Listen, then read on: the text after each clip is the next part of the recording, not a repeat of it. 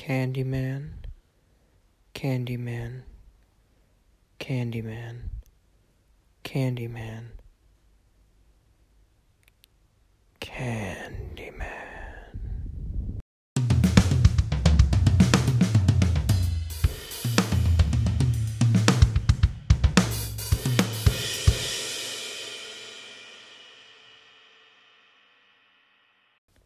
Hey, welcome back to Giovanni Andrioli's Movies and More, where I talk about movies and more. Alright, I am back at it with another bonus episode. You're welcome. I'm really excited to talk about this one. As I was taking my notes and doing research and stuff, I was. I didn't realize that there is a lot of really interesting things going on with this, even more than I had initially realized. So I'm really excited to talk about this. But before I do, I want to quickly preface this by saying that there's been 13 episodes of the main show so far. And I think by now I've pretty much gotten down the format and the structure for it pretty well. It's not perfect, but usually I start with the movie or start with the story and then I either interweave them together or they can be totally separate, but sometimes I have a story to go along with the movie. You know, you've listened to episodes before and they're they're generally the same. It's a pretty similar structure regardless of what episode you're listening to. But I like that these bonus episodes are a lot shorter and can serve to be a different form of podcasting. So the last time I'm, I was on the mic for a bonus pod, it was about Spider-Man leaving the MCU. So in that one, I did my best to dispel some misinformation that might have been going around and I pitched some ideas that I had for where they could take the franchise in the future. And then in the first bonus episode, it was just a story that I couldn't fit into um, a, an episode in the main feed. So I'm thinking maybe not necessarily every episode is different, but I like the fact that this shorter form podcasting can give me the opportunity to try some just some different formats and I realized that recently because this episode is going to be a much more heavily researched and well prepared episode than the ones I normally do. So I just wanted to quickly preface it by saying that uh, you'll have to let me know what you think about every episode being a little different and alternative to what I normally produce. Alright, all that being said, let's get into it. So I'm going to divide this episode into three pretty distinct sections. Uh, I'm going to talk about the movie first, and then I'm going to talk about the differences between the book and the movie, and then I'm going to go all the way back and talk about the history of this movie and the history of Cabrini Green and some of the more interesting stories from production. So, without further ado, this movie is fantastic. You probably don't need me to tell you that, but I'm going to say it anyway because this movie is fantastic. Now, I think I've said before that horror movies don't usually scare me. Um, like especially when I watch them, even if I'm totally alone, which I wasn't when I was watching Candyman. I was uh, uh, definitely not at school. Definitely not watching it while I did art. Listen, it's fine, okay? Other kids watch all kinds of stuff on Netflix while they work on art. It's it's cool. Art rooms are very chill. But yeah, that's where I watched most of this movie, and you're probably thinking that diminishes the scare factor by a lot. And you know what? You're probably right. It might have worked differently where I watching it alone in an empty house on a Saturday, but I I don't know, it still worked. It was still very creepy and it had a, a good atmosphere. And I liked a lot of the overtly scary elements. They're very esoteric and unique and stuff that you don't see a lot in horror movies. So I was refreshed by that and I appreciated it a lot. I will say that horror movies do often scare me after the fact. I know I got on this mic and I, did I talk about us? I think I talked about us. I'm pretty sure I talked about us on this podcast. But uh yeah, no I did. I definitely did you know what, guys? I have a really hard time with remembering what I've talked about on this podcast and how many episodes I have. It's it's a real struggle for me. I'm not I'm not sure why because this is a hundred percent my brainchild. Like no one else really pitches in. So it should be up to me to know all this stuff, but for some reason I just don't. So fact check me, but I'm 99% sure I've talked about us. And when I talked about that movie, I believe I said that it didn't really scare me. It definitely creeped me out and unsettled me, but it wasn't that scary. I will admit that sometimes, you know, like right before I drift off to sleep, I'm like, wouldn't it be real creepy just if like Lip, Lip, Lip, ah Lupita Nyong'o was at the the foot of my bed right now, just doing that weird creepy face, and then I'm like, should probably pull that blanket up a little higher, huh? I mean, so yeah, they kind of scare me after the fact, like if I think about it at an inopportune time. But usually when I watch them during the viewing, I'm not super overtly scared. And and that held true with this one, but a lot of it definitely was creepy and chilling in a way I wasn't expecting it to be. Uh, I think the prime example of that is Tony Todd's performance as Candyman. I know there's probably some affectation to his voice that was done in editing, but the first time you really hear him come into the movie, like, and he's actually, you see him and he's there and he's talking uh, to a character, and he's saying, you know, like, Helen. That was really creepy, and just like the the empty and like kind of cacophonous space that is the uh, the parking garage, and then you know it, it just kind of it's echoing around, and then you just see him like way off in the distance in that wide shot, and he's just standing there all cool and calm and it's it's extra creepy that it's not trying hard to scare you. He's just being super chill and he just happens to be like really terrifying and that's awesome. Another thing I think that adds to the effect of of him his presence in the movie is Virginia Madsen's performance. She's also really good. She's playing a much different character. Um, Candyman is sort of just living his life, you know, being pretty chill and murderous and having a hook for a hand and being a secretly mis- misunderstood artist, but uh but she's playing a lot of different things. She's playing confusion and she's playing this genuine desire to reach out and help a very marginalized community, which is uh, it's very rare, especially in that time. And the way she's perceived by people, she's playing a person who has to make a very deliberate effort to convince people that she's actually there to help. And that's a very interesting role to see her play. And I think she does it very well. It's pretty deft the way she maneuvers through all of that stuff that the movie asks her to play. And then she's also playing, you know, a terrified victim and then the the way she's she goes from uh from totally convincing you through her performance that Candyman is there and he's terrifying and look there he is and he killed one of my friends and all this stuff and then the way she can also play uh, like the dichotomy of is she or is she not legitimately crazy? Like is is she just seeing him or is he actually there?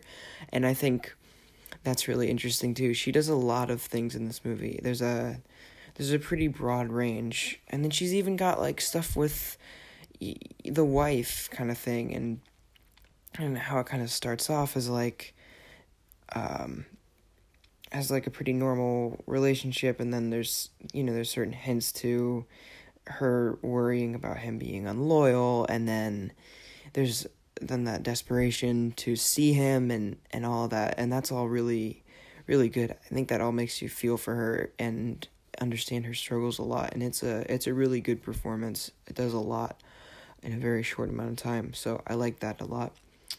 Uh, i mean honestly i don't think there's a bad performance in this movie child actors have a pretty notoriously bad rap, but the the kid in this movie is is pretty good. He doesn't have a huge role, but I like I like when he does appear. And all the residents of Cabrini Green are really really good and her friend and her their relationship it's so genuine and it does really hurt when when she dies and then when uh, Helen dies at the end too. So all of that I think coalesces in a really really interesting way. And then I also love how the husband who you kind of see as you kind of distrust him and then you see him as sort of a jerk because of the people he hangs out with and then the fact that he totally abandons Helen as soon as she's in the mental institution for, you know, like the younger model, quote unquote. And then you also eventually kind of come around to understanding that he is legitimately in pain over her death and how that pays off. Uh, which, speaking of which, this movie has a really good ending. It's so weirdly ambiguous and mysterious, and I love it. And I love how like inadvertent it is that it does, it takes you a second to go back and be like, oh, oh no, he did say that five times, like that. Yeah, that was all. That was all really well done, and it's very atmospheric the way it's lit. It's got an interesting color palette, and the way she looks as the horror movie villain. That's a really cool look. Like that could be a whole nother horror movie monster in and of itself. That's a really cool design. And then, uh, yeah, just, I mean, even going a little further back, everything with the ending is really good. Her fighting Candyman in the, the burning pile of garbage, and then her saving the baby, and the tragedy of her still dying, but then all the residents of Cabrini Green come to pay respects, which is really rewarding as an audience member to see. And then and then how she understands his backstory through the artistic renderings of it, through those paintings that he's been doing. All of that is really well done. And I love that none of it's overtly spelled out, but that it allows you to fill in the gaps and kind of come to your own conclusions about what exactly all happened. I think that's really good, and this movie does a really good job of playing all different kinds of emotions and uh, running you through the wringer of how you feel about Helen, how you feel about Candyman, whether or not you believe her, and all kinds of stuff. I think this movie is really, really good. So I'm gonna touch on the history of Cabrini Green and why that that setting is so important to this movie and its legacy in a bit. So I'm gonna I'm gonna leave off on that for now. Um, but just if you haven't seen it, I would really highly recommend this. It's a classic, and it's gonna probably be creeping back up in a big bad way because there will be a, a remake coming out next year, produced by Jordan Peele, and it's got an interesting independent director. I think she's only ever made one film before. So, yeah, keep your eyes out for that. Uh, but before you see it, if you have any interest, I think you should definitely check out the original. It is really good. Skip the sequels, though, not really worth seeing. Uh, and and yeah, in case you were wondering, I don't really have any complaints. I think this movie can be can be cheesy sometimes, but that's just a virtue of when it was made, uh, and how we've evolved in terms of cinema since then. Um, the ending is well, I did say I love its ambiguity and how mysterious it is. It is, uh, it is, it's kind of confusing, and it takes a while. You might have to sit on it for a while before you kind of come to your own conclusion about it but it's it's a good movie. I it's a really good movie. I would highly recommend it. And the score, the score is fantastic. It fits the movie perfectly and it's very unique. So all that performances, writing, character building, horror movie elements, score, everything. It's really really good. Um alrighty. So, let's move on to part 2 of this discussion, I want to talk about the differences between the movie and the short story. So, this movie is based on uh, about a hundred page novella from Clive Barker. It's in one of his Books of Blood collections. So, he has, I think there's five editions of the Books of Blood, and it's the these collections of short stories, short horror stories that he compiled into these volumes over the years uh, he's a pretty prolific horror writer. Uh, he's probably he's definitely not as well known as Stephen King, but he definitely is is similar in in terms of what he taps into, and they're they're both probably equally meritorious. They're both very good writers, and this is among one of his more famous works. So the predominant there there are two really big differences that definitely change the the movie uh, to be it's very similar, but it does have these two really important differences that set it apart. So, the first is that the novella is set in London, not Chicago, and it is set in a it says it's a housing estate, quote unquote housing estate in the book, but it's basically the equivalent of an American project. It's it's pretty run down and and uh, beaten up based on the descriptions of it throughout the the writing, and then the other key difference is that in the film, Helen is studying urban legends just as a whole and comes across Candyman and shifts her focus to that because it's what really grabs her attention. And then the in the short story, it's she's studying graffiti. So graffiti is does play a very in, important role in the film as well, but it's not the focus of what she's writing about. That's part of what she's collecting information about, but that's only because of its close proximity to the urban legends that she's studying. That's not what she's studying. So it's a little different. It shifts the focus uh, from the novella, but and then there's a uh, few other smaller differences. Um, so yeah, because of that change, urban legends become inherently more of a theme in the movie, and it's more about the the idea of uh, communities that have been kind of outlined from society and suffer hardships on a daily basis. It touches on a theme of them using scary stories such as this one to help them cope with the stresses of their uh, everyday lives. And just because of the nature of the project being focused on graffiti, that's less of an important theme in the novella. Uh, and then because of this being a movie and not a book, uh, it's obviously not there's not as many you know written descriptions of things.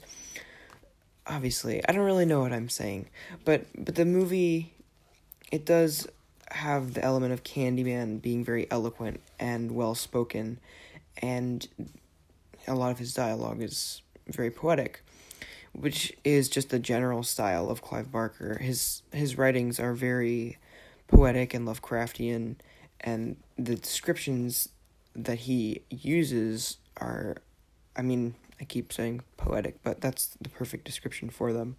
So they carry that element over in the the dialogue of Candyman. So that's a that's a similarity, kind of an homage. Uh, and actually, another pretty important difference is in the short story, Candyman is a white man, and he's described as more of a clown like figure with yellow skin and then some other clown clown like attributes. Kind of more of a Pennywise like character than uh, what we see in the film. So that's a that's a definitely a very interesting diversion. But either way, I'm going to transition now into talking about the overall production of the film. And this isn't a situation where the writer hates the changes that were made to his work. A lot of this stuff. So the the writer and director of this movie is Bernard Rose, and Rose worked pretty closely with Clive Barker when writing the script to adapt his work. And it was a a lot of these decisions, these changes are all they were all signed off on by Barker, uh, especially the change to to take it to America, to take it to Chicago, uh, as long as it you know keeps the same spirit, which it definitely does. Barker didn't really have an issue with it, and it was actually you know a conclusion that he had reached separately, which was that the setting is is important, but it could also kind of be anywhere, like as long as it's it emphasizes marginalized community in a very not uh, not like affluent uh, section of a city, then th- that was the important part. But the actual location, the country, the actual city in question was sort of beside the point to that theme. So yeah, this is this is all done in pretty close proximity to the original creator. So a lot of this stuff is was almost an opportunity for him to expand on ideas that were originally there and give them more of a focus in a new adaptation. While we're talking about the production of this and the uh, originating ideas, I think uh, I'll sort of save the whole mythology of Cabrini Green toward, for the end of this discussion, and I want to talk about some other very interesting aspects to the production as a whole.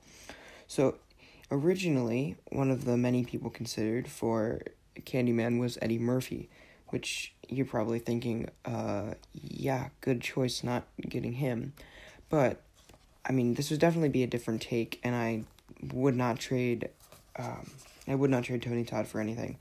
But this was during a period of time. So this film came out in '92, and Eddie Murphy was working on Vampire in Brooklyn and Beverly Hills Cop at around the same time. Uh, or Beverly Hills Cop 3, sorry. So Beverly Hills Cop 3 came out in 1994 and Vampire in Brooklyn came out in 1995. Both of those movies were sort of inadvertently sabotaged by Murphy because this was during a period of time where he wanted to transition from being a comedic actor to being a legitimate dramatic star. So he wanted to make uh, Beverly Hills Cop 3 more of a legitimate action movie and less of an action comedy, and Vampire in Brooklyn more of a an actual horror movie rather than a horror comedy. And for both of those directors, it was a nightmare of a shoot and they couldn't collaborate with Murphy effectively and he was sort of just ruining movies that he was in at the time because he was trying to do his own thing completely independent of what the script and the director were actually calling for. So those movies are not very good. The end products do not reflect the initial visions of uh, those creators, and it was in large part due to Murphy's in- interference.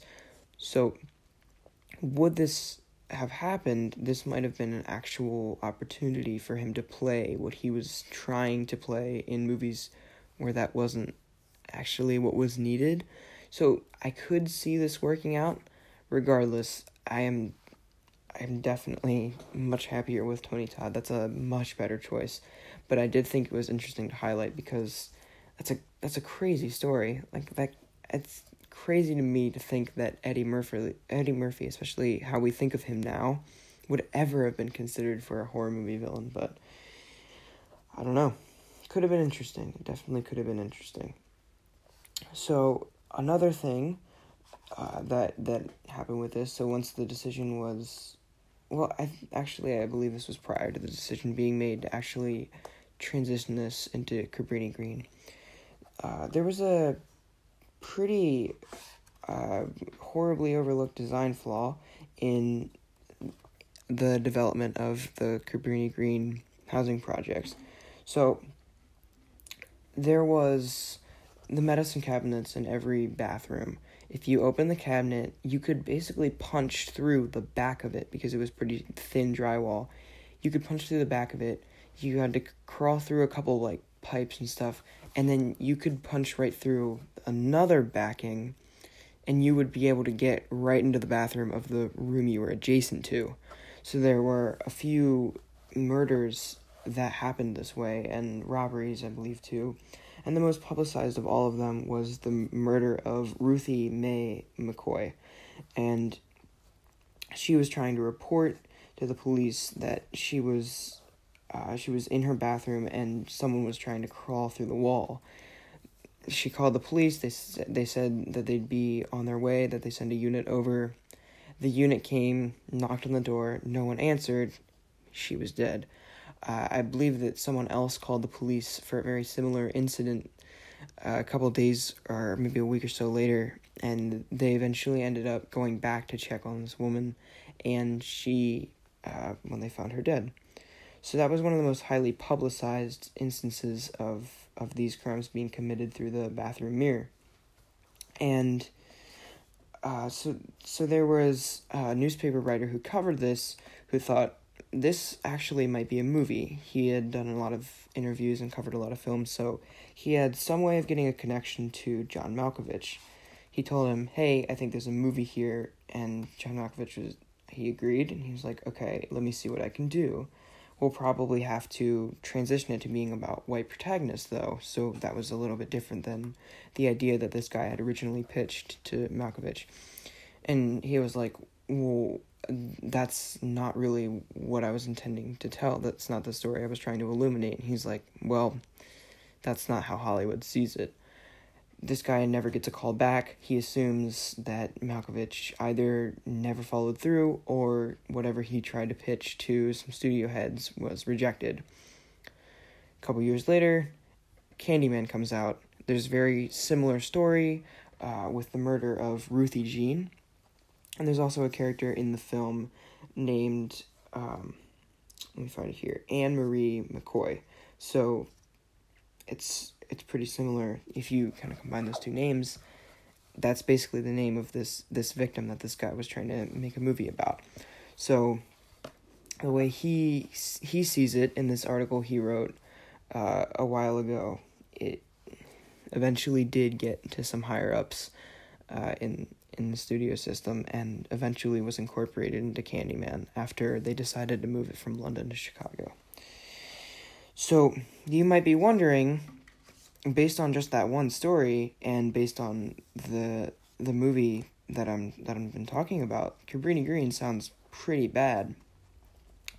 So, you would be right. It definitely garnered that reputation, but it wasn't always that way. So it has a very interesting origin, actually. So uh, it was a combination of the Frances Cabrini row houses and the William Green homes, and they kind of combined and eventually became known, like as the, the larger area became known as Cabrini Green. Cabrini Green was originally built on top of what used to be a World War II slum, and slums are pre World War II actually. So I apologize for that. So slums in Chicago were notorious for being some of the worst in the country. There was horrible stuff, horrible stories from uh, around the 1800s to the early 1900s. Stuff like rat infestations, no electricity, no running water, just people living in horrible conditions in their own filth. Sometimes, you know, it's like they're living in half burnt down buildings with little to no maintenance, and it was just generally horrible. It was a lot of places in the city were not nice places to live. And an additional part of the city at large, this as a whole, its history is it's one of the most racially segregated cities in America, especially in the late 80s, early 90s. And it's also one of the most financially diverse cities in the country. Uh, it's not like New York where it, there's pretty diff like pretty definitive sections of the city where you're going to need to pay million dollars of rent and you know you're selling property for upwards of like 3 million dollars and everything but that's that's pretty specific sects of the city that's very uh, very commonly places like Manhattan and Brooklyn, but it's obviously not going to afford, you know, it's not going to cost that much to live in Queens or the Bronx or something like that, uh, or even Staten Island. So it's clear that there's there's sort of wealth divisions. Chicago's not like that. It's sort of more you turn a corner and you've moved from the projects to one of the most affluent communities in the entire city, which is very much the case with Cabrini Green. It's on the near north side, and it's very close to, only a couple blocks away from, uh, the Gold Coast, which is one of the most predominantly white and very very affluent communities in the in the city. It's one of if not the richest. So that'll come into play later. Just keep that in mind. So at first, these were very very beautiful homes and the and the occupants raved about it. They called it a paradise and some of the best housing that they had ever seen. So it was uh, fixed income for rent and utilities based on a percentage of their annual income. Uh, as the high rises were established, they had elevators in every building. The tenants could control their own heat. They had private bathrooms. They had full separate kitchens, or kitchens, sorry, kitchens, uh, and then open balconies and open courtyards, which are designed to encourage like a sense of community and and to get these people to know each other and create like a generally, you know, like a home for all these people. And it was it was going really well for a while, and these were really well designed homes, except for that bathroom here thing, and and and people really loved them. And but there were some some problems with them that arose even from the very beginning. So knowing that these were being constructed very close to to rich taxpayers, they deliberately designed some aspects such as the the lettering and stuff to be more in industrial and like militaristic because they worried that the these rich people would get too uh too like worried about it or too fussy because they were worrying that all their tax dollars were providing amazing homes for people while they're also living in, in amazing homes. So it's sort of like a jealousy situation that city council people were worried would happen, so they deliberately avoided by intrinsically designing flaws uh, and problems into the the designs of Cabrini Green.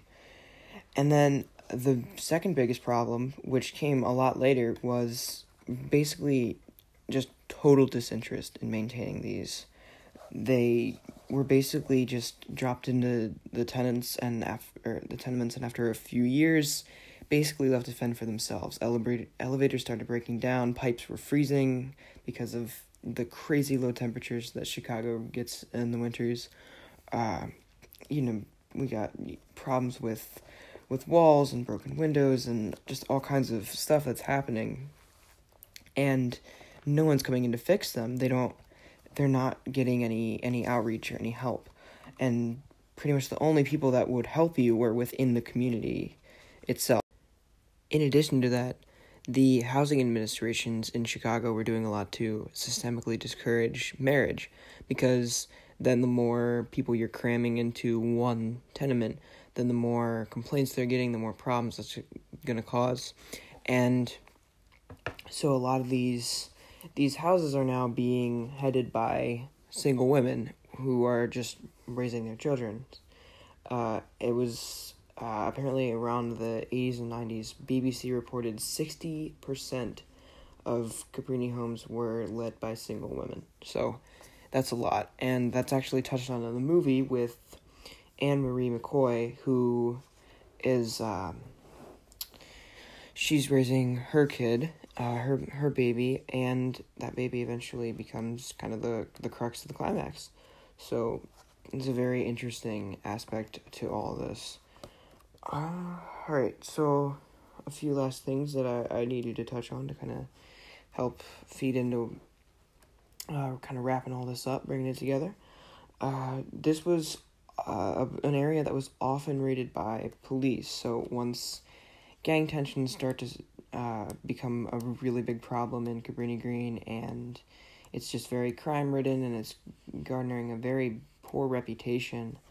Uh, a lot of times, instead of providing like genuine help or or things, they would just have these militaristic raids where just cops would come in and just take out uh, as many criminals as they could and just and then a lot of the times it's you know not even rightful arrests and, and it was just a very poor strategy that really didn't uh, garner much change at all and then one of the more famous examples of a fascinatingly misguided attempt to help Cabrini Green was the mayor at the time uh, around the 80s she moved into Cabrini Green uh, to demonstrate that she had a long-term commitment to uh, fixing it and, and helping the people there.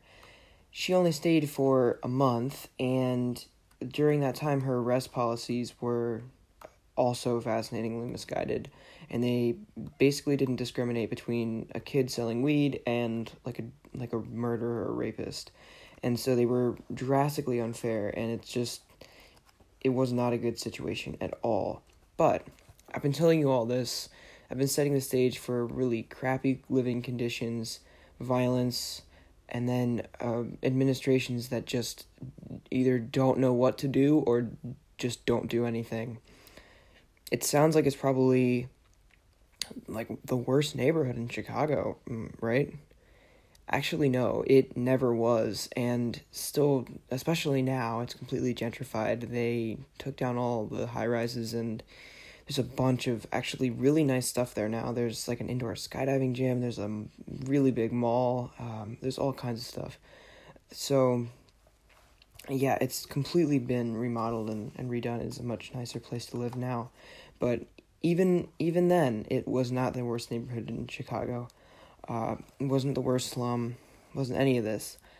The reason why it was so conflated and so feared was because of its cl- like very very close proximity to the Gold Coast, to rich white taxpayers, and it was just a, a moral panic that really spread really far really fast because by the nature of the people that were spreading all these rumors and these stories and, and getting this all publicized, they were affluent white people, so they just get more attention. And and yeah, so that's a pretty big part of this.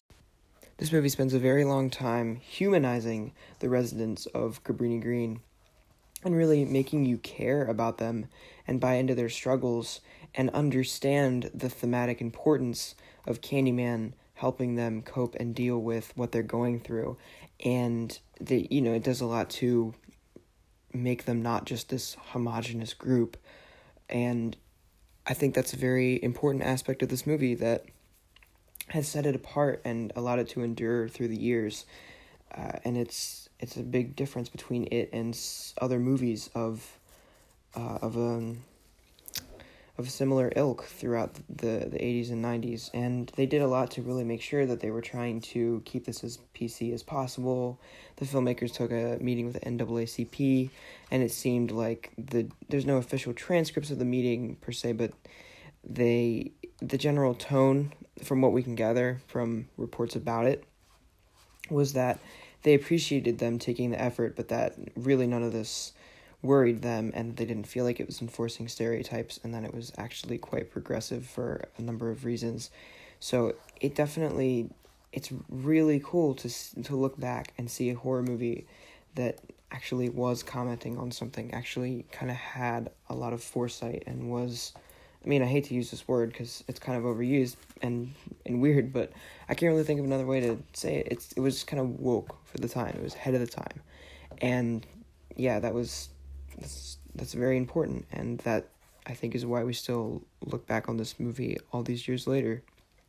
And it provides a very interesting contrast to the the suburban uh, like horror where it's like a, a murderer in the world of suburbia or like out in a more uh, rural setting like outside of the city and I think it's it's cool to have a, a different type of horror movie that puts it in a different place and really has a lot to say about how we regard that place and how it's important to legitimately want to help them and then also seeing a side of it that's very different. I think I don't know if I've necessarily made my point pretty well, but I, I hope you understand what I'm saying. So, yeah, this movie is great for that. And all the stuff that I've been talking about from the origin of its production to the real life stories and how they were conflated to the source material to the movie itself. I think it it's all ties in and it's very important to understand all of it to really have a complete look at this movie. And I think that's a big part of why it's so unique and why it stood the test of time. Before I get out of here, I want to shoot off a really quick grateful. Uh, I'm just grateful for uh, for for friends and stuff, for and stuff. Sorry, that was weird, but but yeah, just like chill chill ass friends who are like always down to do something. That's awesome, man. The, yesterday, out of the blue, I was like, "Hey, my man, you you want to go to an away game?" In which we don't traditionally go to away games for my my high school football team. And he was like, "Yeah, sure, I'm down." And then he ended up staying the night, and we we watched a movie together and stuff uh, and that was that was just cool. It was just it's awesome to have people that are just like down for anything, and we can just go off and like do stuff, and it's really fun. So uh, I'm very appreciative of that, and that's what I'm grateful for this time. Alrighty, next episode will be covering Creed and Creed 2, and then finally, it shall be my last word on the epic Rocky saga. Uh, and then after that, I think I'm going to be taking a, a short kind of break. Not necessarily like a full on hiatus, but I definitely want to move, transition the, the episodes back to more of a weekly release schedule around every Saturday. Because well, I definitely like recording multiple episodes throughout the week and it and it gives me an opportunity to talk about a lot more stuff. I understand that the constant flow of new content in your feed can probably be pretty overwhelming, and I don't ever want it to feel that way. I don't want it to be like, "Oh my god, another one? I don't even have time to listen to this." And quite frankly, it's kind of difficult sometimes to record on school nights. So I think rather than overwhelming you the loyal listener and myself with being like, oh crap, I didn't record yet, but I also didn't do this one homework assignment. How am I going to get this all done and try to put this out in time? Uh, I think I'm just going to try to negate all that by moving back to a more weekly release schedule. So, nothing drastic or anything, but it'll probably be at least a week after the Creed episode, which will probably be released Monday, Tuesday ish. Uh, there'll be at least a week gap between that and the next episode. So, just wanted to give you a heads up about that. Uh, for for now, though, thanks for listening. I hope you found this as interesting uh, to listen to as it was to research. And if you have any other questions or comments about anything I've said, you well, I could I would encourage you to watch the movie and come to your own conclusions and do some of your own research because there's certainly things that I didn't even get into, uh, and I think I got into a lot. But um, but if you don't feel like doing that, then you can definitely just talk to me about it. I would I would love to chat about this movie or any other movie I cover. Uh, that would be really cool. So if you want to do that, you can email the show at moviesandmorepod at gmail.com. Hit me up personally on Instagram at giovandrioli1. Uh, you can follow the show's Instagram where I post teasers for the new episodes so you can always stay up to date on what you can look forward to listening to review of next. Uh, I put that up at at movies and more pod on Instagram. So that's about all for me. I want to thank you as always for listening, and I hope you enjoyed. And until next time, Candyman, Candyman, Candyman, Candyman.